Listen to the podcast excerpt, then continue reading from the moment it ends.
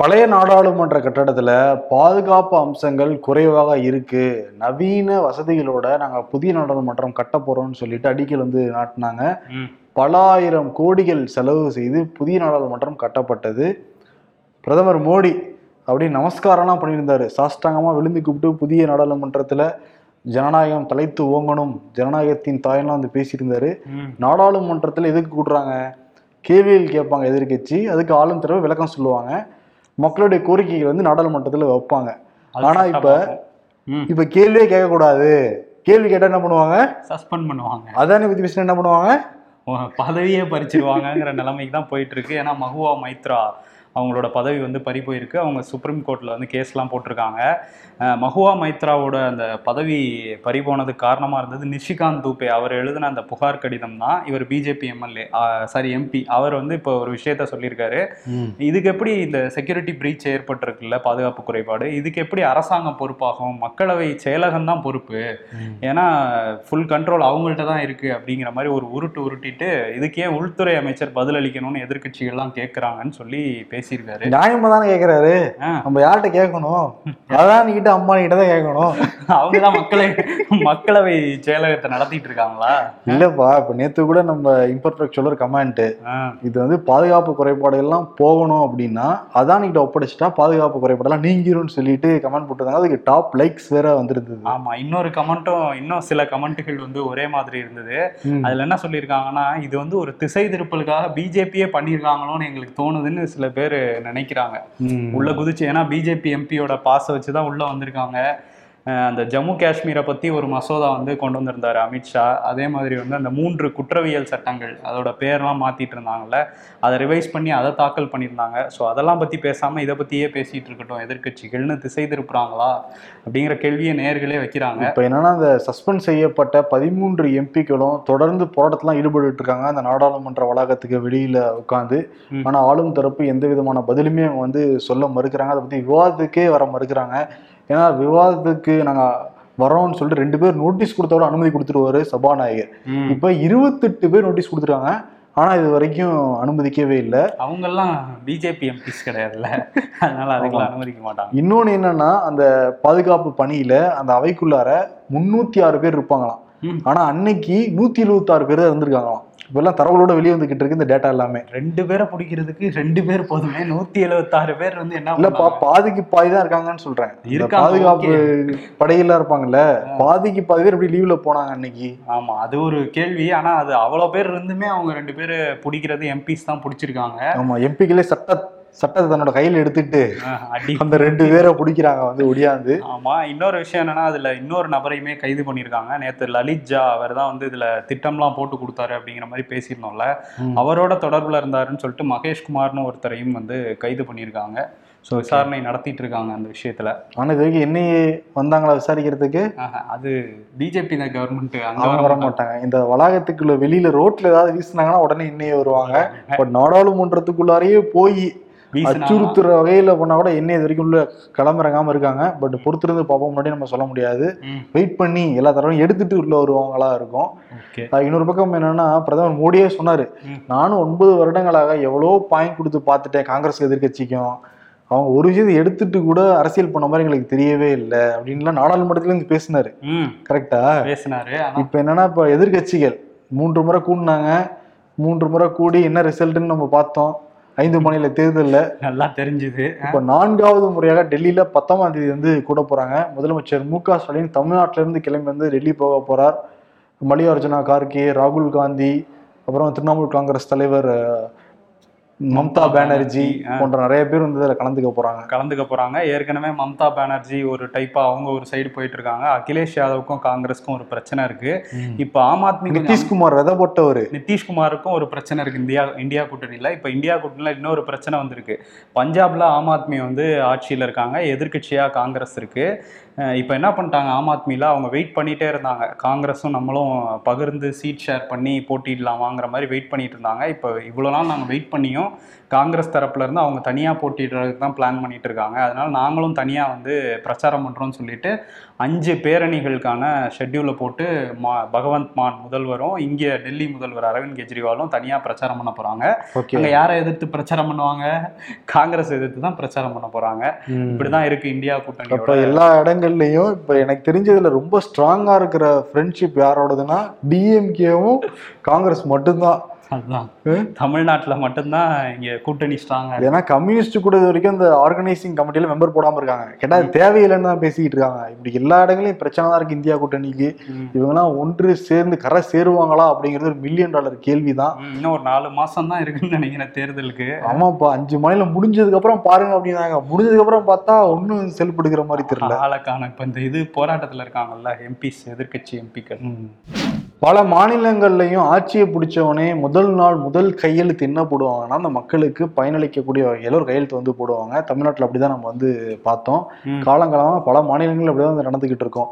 ஆனால் மத்திய பிரதேசத்தில் பதவியேற்ற உடனேயே மோகன் யாதவ் என்ன பண்ணியிருக்காரு? பொது இடங்கள்ல அந்த மத ரீதியாக ஒளிபெருக்கி சத்தம் போட்டு பண்றாங்கல்ல அதுக்கு தடை விதிக்கணும் அப்படிங்கிறத வந்து சொல்லியிருந்தாரு. ஆல்ரெடி உச்சநீதிமன்ற நடைமுறை எல்லாமே இருக்கு. அவங்களே பல விஷயங்கள் இதெல்லாம் வழக்கு விசாரணை பண்ணி சில நடைமுறையெல்லாம் கடத்த இருக்கிறப்பவே இவர் முதல் கையெழுத்தை தான் போட்டிருக்காரு. இன்னொரு விஷயம் என்னன்னா பொது இடங்கள்ல இறைச்சி வைக்க தடைங்கிற ஒரு உத்தரவை வந்து போட்டிருக்காரு. இதான் முதல் கையெழுத்து பார்த்துக்கோங்க. ஆமா வெளியில தெரியாத மாதிரி. அதாவது வெளியே டிஸ்ப்ளே பண்ணி விற்க கூடாதாம் உள்ள பின்னாடி வச்சு விற்கணும் போல. ஆமா அதே மாதிரி இன்னொரு விஷயம் என்ன பண்றாங்கன்னா அந்த மாப்பியோடைய பாஜக தலைவர் தேவேந்திர சிங் தாக்கூர்.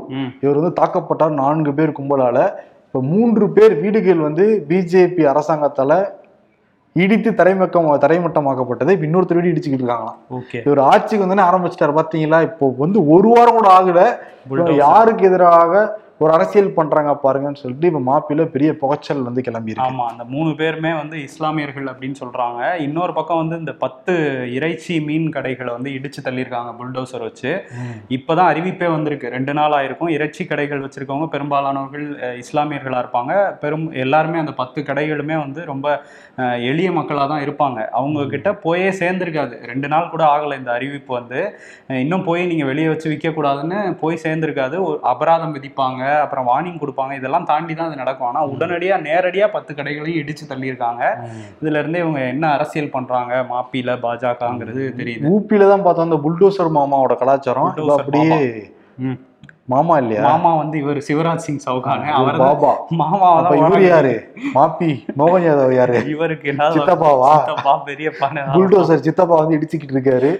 ஐயோ கொடுமையா இருக்கு இந்த கலாச்சாரத்தெல்லாம் கேக்குறப்பவே. ஆமா இன்னொரு விஷயம் என்னன்னா அதானி பத்தி ஸ்டார்டிங்லேயே பேசியிருந்தோம்ல அவரோட அந்த ஏஎம்ஜி மீடியா நெட்ஒர்க்ஸ் இது வந்து அதானி குரூப்ஸோடது அவங்க வந்து ஐஏஎன்எஸ் இந்திய இண்டோ ஏஷியன் நியூஸ் சர்வீஸ் அப்படிங்கிறது ஒரு பெரிய நியூஸ் நெட்வொர்க்கு அந்த நியூஸ் நெட்வொர்க்கோட ஐம்பது புள்ளி ஐந்து சதவீத ஷேர்ஸை வந்து அதானி குழுமம் வந்து வாங்கியிருக்காங்க.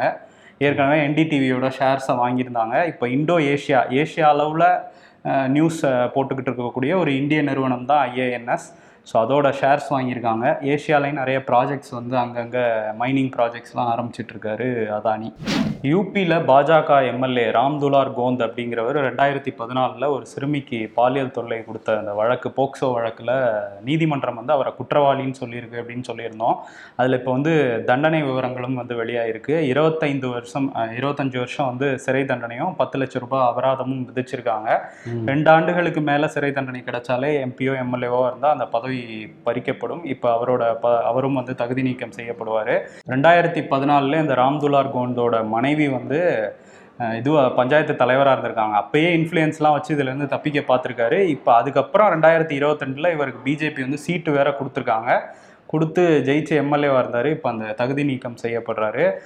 எப்பவும் வந்து இந்த பெண்கள் பிரச்சனை அப்படின்னா இங்கே இருக்கிற குஷ்பு வானதி சீனிவாசன்ல ஆரம்பிச்சு ஸ்மிருதி இரானி கங்கனாலாம் கொந்தளிப்பாங்க.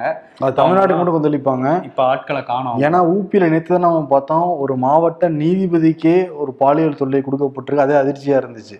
ஊப்பி எடுத்துட்டாலே ஃபுல்லா அந்த மாதிரி பாலியல் செய்தியிலான ஒரு வக்கரங்கள் தான் வந்து வெளியே வந்துகிட்டே இருக்கு. ம். அது இதெல்லாம் மாற்றதெல்லாம் பார்த்தா பிஜேபி ஆட்கள் தான் ஃபுல்லா வந்து மாட்டிக்கிட்டே இருக்காங்க மாட்டியிருக்காங்க இன்னொரு விஷயத்துல காங்கிரஸ் ஆள் மாட்டியிருக்காரு. தீரஜ் சாஹூ அவர் வீட்டிலேருந்து முந்நூற்றி ஐம்பது கோடி ரூபா வருமான வரித்துறை வந்து பணம் எடுத்திருக்காங்க. அதை பத்தி அவர் விளக்கம் கொடுத்திருக்காரு. இது எங்க நூறு ஆண்டுகளா நாங்க மதுபான தொழில் பண்ணிட்டு இருக்கோம். ஆறு சகோதரர்கள் சேர்ந்து பண்றோம். இது மதுபானம் வந்து நாங்க இந்த மாதிரி கொடுத்து வாங்குறதுல பணமா தான் வாங்குவோம். அதுதான் பிடிச்சிருக்காங்க. இதுக்கு கணக்கு நாங்க கொடுப்போம் வருமான வரித்துறைக்கு. விளக்கமும் அவங்கள்ட்ட நேர்ல ஆஜராகி கொடுப்போங்கிற மாதிரி ஒரு விஷயத்த சொல்லியிருக்காங்க கணக்கு கொடுத்தாங்கன்னா திருப்பி பணத்தை கொடுப்பாங்களா? இன்கம் டேக்ஸ் ஆபீசர் இல்ல. பிஜேபியா இருந்தா கொடுக்க வாய்ப்பு இருக்கு. காங்கிரஸா இருந்தா? பிஜேபியா இருந்தா ரைடு போகவே வாய்ப்பு இல்லையே வாய்ப்பு இல்ல இருந்தா கூட தப்பி தவறி போனா கூட திருப்பி வெளியே வந்துருவாங்க. நம்ம தான் சென்னையில பார்த்தோம்ல. ஐயோ மோடி போட்டோ இருக்கா ஜி போட்டோ இருக்கா. தெரியாம மாட்டோமே நம்ம வெளியே வந்துருவாங்க. வெளியே வந்துருவாங்க. ஆமா. இன்னொரு பக்கம் என்னன்னா இப்ப தமிழ்நாட்டுல கூட நிறைய பேர் மதுபாலைக மது ஆலைகள் ம். மதுபானங்கள்லாம் உற்பத்தி பண்ணிக்கிட்டு இருக்காங்க. ஆமா. அவங்க வீட்டுல எவ்வளவு பணங்கள் இருக்குன்னு நினைக்கவே முடியலையே. யார சொல்றீங்க? பொதுவா சொல்றேன். நிறைய ஒருத்தர் ரெண்டு பேரானு நினைக்கலாம். இப்போ புத்ததிப்பா சொன்ன எவ்வளவு பேர் நீ நினைப்ப? இன்னொரு பக்கம் என்னன்னா இந்த மாடர்ன் தேட்டரை வச்சு ஒரு பெரிய பிரச்சனை வந்து போய்கிட்டு இருக்கு. செல்ஃபி எடு ஆட்டையை போடு அப்படிங்கிற ஹேஷ்டேக் வந்து பயங்கரமா டிஎம்கே வச்சு ட்ரோல் பண்ணிட்டு இருக்காங்க. முக்கியமா. பிஜேபி ஏடிஎம்கே காரங்க எல்லாமே. என்ன நடந்தது அப்படின்னா இந்த மாடர்ன் தேட்டர் முன்னாடி சில மாதங்களுக்கு முன்னாடி முதலமைச்சர் மு க ஸ்டாலின் போய் வந்து செல்ஃபி எடுத்திருந்தாரு. செல்ஃபி எடுத்ததுக்கு பிறகு என்ன சொல்லியிருந்தாரு இந்த மாடர்ன் தேட்டர் தான் மூன்று சிஎம் வந்து பணியாற்றினாங்க. கலைஞர் கருணாநிதி எம்ஜிஆர் அப்புறம் ஜெயலலிதா. ஒரு சிறப்பு வாய்ந்த இடத்துல நிற்கிறது எனக்கு ரொம்ப பெருமையா இருக்கு அப்படின்லாம் சொல்லியிருந்தாரு. இப்போ என்னன்னா இந்த மாடர்ன் தேட்டருடைய அந்த இடத்த வச்சிருக்கிறவர் விஜயவர்மன் அவர் என்ன சொல்றாரு? சிஎம் வந்தப்ப நீ கூப்பிட்டாங்க உங்களை மீட் பண்ணணும்னு சொல்லிட்டு கூப்பிட்டாங்க. அப்போ நான் போனேன். இந்த இடத்த கொடுங்க அப்படின்னு அவர் கேட்டாரு. நான் என் ஃபேமிலிகிட்ட பேசிட்டு நான் சொல்றேன்னு முடிச்சுக்கிட்டேன். அவ்வளோதான் அவர் ஜெனுவனாக கேட்டாரு. நானும் சொன்னா பதில் சொன்னதோட முடிஞ்சிருச்சு அதற்கு பிறகு வந்து எனக்கு ரொம்ப அழுத்தம் கொடுத்தாங்க. அந்த இடத்த கேட்டு கேட்டு. எதற்காகனா கலைஞர் செல்ல வைக்கிறதுக்காக எனக்கு கேட்டு அழுத்தம் கொடுத்துட்டே இருந்தாங்க. ம். முக்கியமா மாவட்ட கலெக்டர் அழுத்தம் கொடுத்தாரு அப்படிங்கிற மாதிரி குற்றச்சாட்டு வச்சிருந்தாங்க. இப்ப என்ன இது சம்பந்தமா நம்ம நிருபர் சேலத்துடைய முதன்மை நிருபர் ஜான் கென்னடி கலெக்டரேட்டே வெர்ஷன் வாங்கி நம்ம கிட்ட வந்து சொன்னாரு. என்ன சொன்னாருன்னா என்னன்னா அந்த இடமே வந்து நெடுஞ்சாலைத்துறை கிட்ட தான் இப்ப இருக்கான் என்ன காரணம்னா இப்ப அந்த இடத்த மட்டும் அளந்து எடுத்திருந்தாங்கன்னா கண்டுபிடிச்சிடலாம். ம். காழ்ப்புணர்ச்சினால பண்றாங்க அப்படின்னு சொல்லிட்டு அந்த ஏற்காடு சாலை விரிவாக்கம் பண்ணிக்கிட்டு இருக்காங்களாம். விரிவாக்கம் பண்ணிக்கிட்டு இருக்கப்போ அளந்து அளந்து அளந்து அளந்து வர்றப்ப அந்த இடம் வந்து இப்ப நெடுஞ்சாலைத்துறைக்கு தான் இருக்கான். அது தெரியாம வந்து முதலமைச்சர் மு க ஸ்டாலின் வந்து இடம் கொடுங்க. வந்து கேட்டிருக்காரு. இப்ப அளக்கிறப்ப தான் தெரியும் அந்த இடமே நெடுஞ்சாலைத்துறைக்கு இருக்கிறது இவர் என்ன பண்ணியிருக்காருன்னா இவருடைய அப்பா டிஆர் சுந்தரத்துல இருந்து லேண்ட் வந்து வாங்கியிருக்காரு. வாங்கிட்டு பெரும் பகுதியான லேண்ட் வந்து வித்திருக்காங்க. ஓகே இப்ப இவங்களுடைய லேண்டுடைய வாசலுங்கிறது பின்புறமா தான் இருக்கான். ஆனா இந்த மாடர்ன் தேட்டர் ஒரு ஆர்ச்சுங்கிறது முக்கியமான ஒரு பகுதி. அதை நம்ம எடுத்துக்கலாம்னு சொல்லிட்டு இந்த விஜயவர்மன் பண்ணியிருக்கிறதா நம்ம நிருபரே வந்து சொன்னாருங்க. ஆனா மாவட்ட கலெக்டர் ஆமா நான் கேட்டேன். எதுக்காக கேட்டேன்னா மிரட்டல் துணியிலையோ இல்ல அதிகாரத்தை பயன்படுத்தி கேட்கவே இல்லை. கொடுங்கன்னு தான் கேட்டோம். அதற்கு பிறகு ரோடு விரிவாக்குற பணியில போய் அது நெடுஞ்சாலைத்துறை சொந்தமானது தெரிஞ்சிருச்சு. அதனால தான் எச்சரிக்கை போர்டு வச்சோம் அப்படின்லாம் சொல்றாங்க. இது சம்பந்தமான ஒரு வழக்குமே வந்து இருக்கு. ஆமா இப்போ விஜயவர்மன் வந்து இதுல ப்ளே பண்ணிட்டு இருக்காருன்னு அரசு தரப்புல சொல்றாங்க. ஏன்னா ஏற்கனவே இவர் வந்து ஹவுசிங் போர்டு ஒரு லேண்டை வந்து அவர் பேர்ல மாத்தி ஒரு வழக்கும் வந்து அது ஹவுசிங் போர்டுக்கே சாதாரண தீர்ப்பும் வந்திருக்கான். ஓ இந்த விஜயவர்மன். விஜயவர்மன். ஓ நிலத்துல பக பக கில்லாடி போல இவரு. ஆனா இப்ப மாட்டிக்கிட்டாரு. இந்த இதுல நெடுஞ்சாலைத்துறையில தான் இருக்குங்கிறத அமைச்சர் ஏவாவேலுவும் சொல்லியிருக்காரு. அதுல என்ன சொல்றாருன்னா நாங்க இந்த மாடர்ன் தேட்டர் ஆர்ச் வந்து ஒரு பழைய நினைவு சின்னம். அதை பாதுகாக்கிறதா அரசோட பணி. அங்க போய் ஏதோ சிலை வைக்கிறதோ இல்ல எந்த கட்டுமானமும் கட்டுறதோ அரசோட வேலை கிடையாது. எண்ணமும் கிடையாது. அதெல்லாம் வந்து தவறான செய்திகள் இந்த மாதிரி வரதெல்லாங்கிற மாதிரி ஒரு விளக்கம் கொடுத்திருக்காரு. ஆமா டீட்டெயில் ஆக்சுவலி அலசி ஆராய்ஞ்சு தான் நாங்க வந்து சொல்றோம். இன்னொரு பக்கம் என்னன்னா ஏன் அந்த கலெக்டர் நாலஞ்சு டைம் கேட்டாருன்னு ஒரு கேள்வி இருக்கா இல்லையா. இப்பதான் சேலத்துல மாநாடு நடக்க போகுது. திமுகவுடைய மாநாடு. இந்த வெள்ளம் வந்து அது தள்ளி வைக்கப்பட்டிருக்கு. அப்போ அந்த சமயத்துல கலைஞர் சிலை வச்சாங்கன்னா நல்லா இருக்குங்கிறதுக்காக சில மாதங்களா அதுக்கான ஒரு பேச்சுவார்த்தை போயிட்டு இருக்கிறதாவும் வந்து தகவல். ஓகே. ஆமா. இன்னொரு பக்கம் என்னன்னா யார் அப்பா வீட்டு காசுங்கிற ஒரு சர்ச்சை வந்து தமிழ்நாட்டுல வந்து போய்கிட்டு இருக்கு. ஏன்னா தமிழ்நாடு அரசு சார்பாக மத்திய அரசு கிட்ட ஐயாயிரம் கோடிக்கு மேல பணம் கேட்டிருந்தாங்க. இந்த நிவாரண நிதியா வெள்ளத்துல அவ்வளவு பாதிக்கப்பட்டிருவோம் கேட்டிருந்தாங்க. முதல் கட்டமாக ஒரு நானூத்தம்பது கோடி மட்டும் ஒதுக்கப்பட்டிருக்கு. மீதி பணத்தை ஒதுக்கவே கிடையாது. அதனால வந்து கேட்டிருந்தாரு. எப்படி கேட்டிருந்தாருன்னா உதயநிதி ஸ்டாலின் நாங்க என்ன அவங்க அப்பா வீட்டு பணமா கேட்கறோம்? மக்களோட வரி பணம் தானே கேட்கறோம் அப்படிங்கிற மாதிரி சொல்லியிருந்தாங்க. உடனே தமிழிசை சவுந்தரராஜன் வந்து பதில் சொன்னாங்க. அவங்க தாத்தா பதவி அப்பா பதவி தானே அனுபவிக்கிறாரு அவரு. அதனால அப்படிதான் அவர் பேசுவார் அப்படிங்கிற மாதிரி சொல்ல. இப்ப நேத்து வந்து எண்ணூறு போனாரு உதயநிதி ஸ்டாலின். அங்கேயும் திருப்பி அப்பா யார் வீட்டு அப்பா வீட்டு காசுங்கிறத பேச்சு எடுக்க இது ஒரு பெரிய டாபிக்கா மாறிடுச்சு. ஆமா அதுக்கு வந்து எல்லாரும் மாறி மாறி பதில் சொல்லிட்டு இருக்காங்க. யார் அப்பா வீட்டு காசு அப்படிங்கிறது. அப்படிங்கிறது. ரொம்ப முக்கியமான டாபிக் தமிழ்நாட்டுல இது.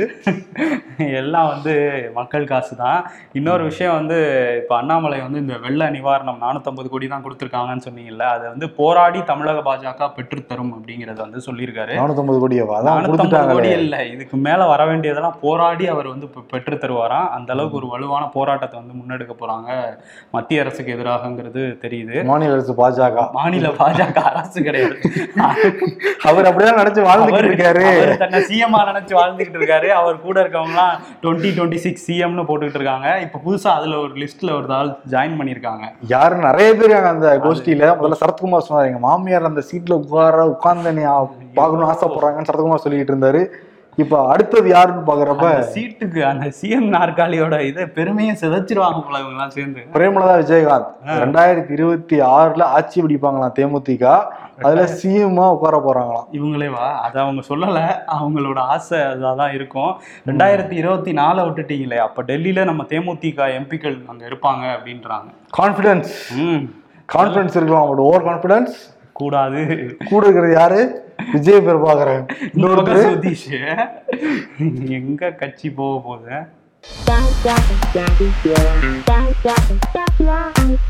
மீ நாளைக்கு பாத்துக்கலாம். நாளைக்கு வேணா நியூ இயர்ல இருந்து பாத்துக்கலாம் மை மைண்ட் அதுவும் சரிதான் அப்படிங்குது. எல்லாம் நியூ இயர் ரெசல்யூஷனுக்கு போயிட்டாங்க. ஆமா. While கோயிங் அவுட் எதுக்கும் கையில ஒரு ஐம்பது ரூபா எடுத்துட்டே போவோம் ஒன்னெல்லாம் நம்ப முடியாதுன்னு ஜிபே சொல்றாங்க.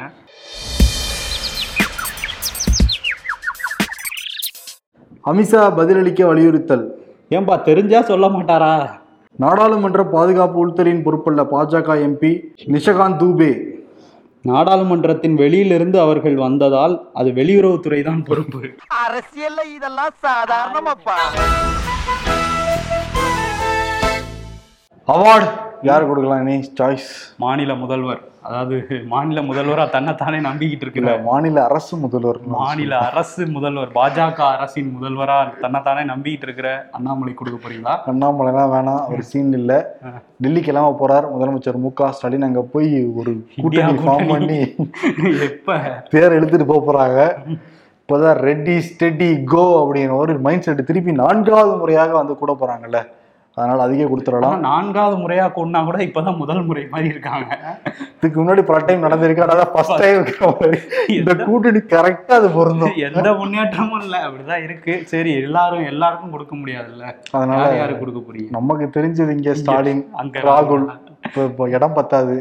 தம்ப் வரைகிற பிரேம் டாவின்சாரி திட்டுவாப்லையோ ரெண்டு பேர் சொல்லுங்க பாஸ் பத்து பேர் சொன்னீங்கன்னா எப்படி வரைய முடியும்? ஆறு டு ஏழு மணிக்குள்ளார அப்படிம்பாரு. சரி அதனால வந்து ரெடி ஸ்டெடி கோங்கிற விருது கூட்டணி சார்பாக ராகுலுக்கும் ஸ்டாலின் சொல்லி விடைபெறலாம். நன்றி வணக்கம்.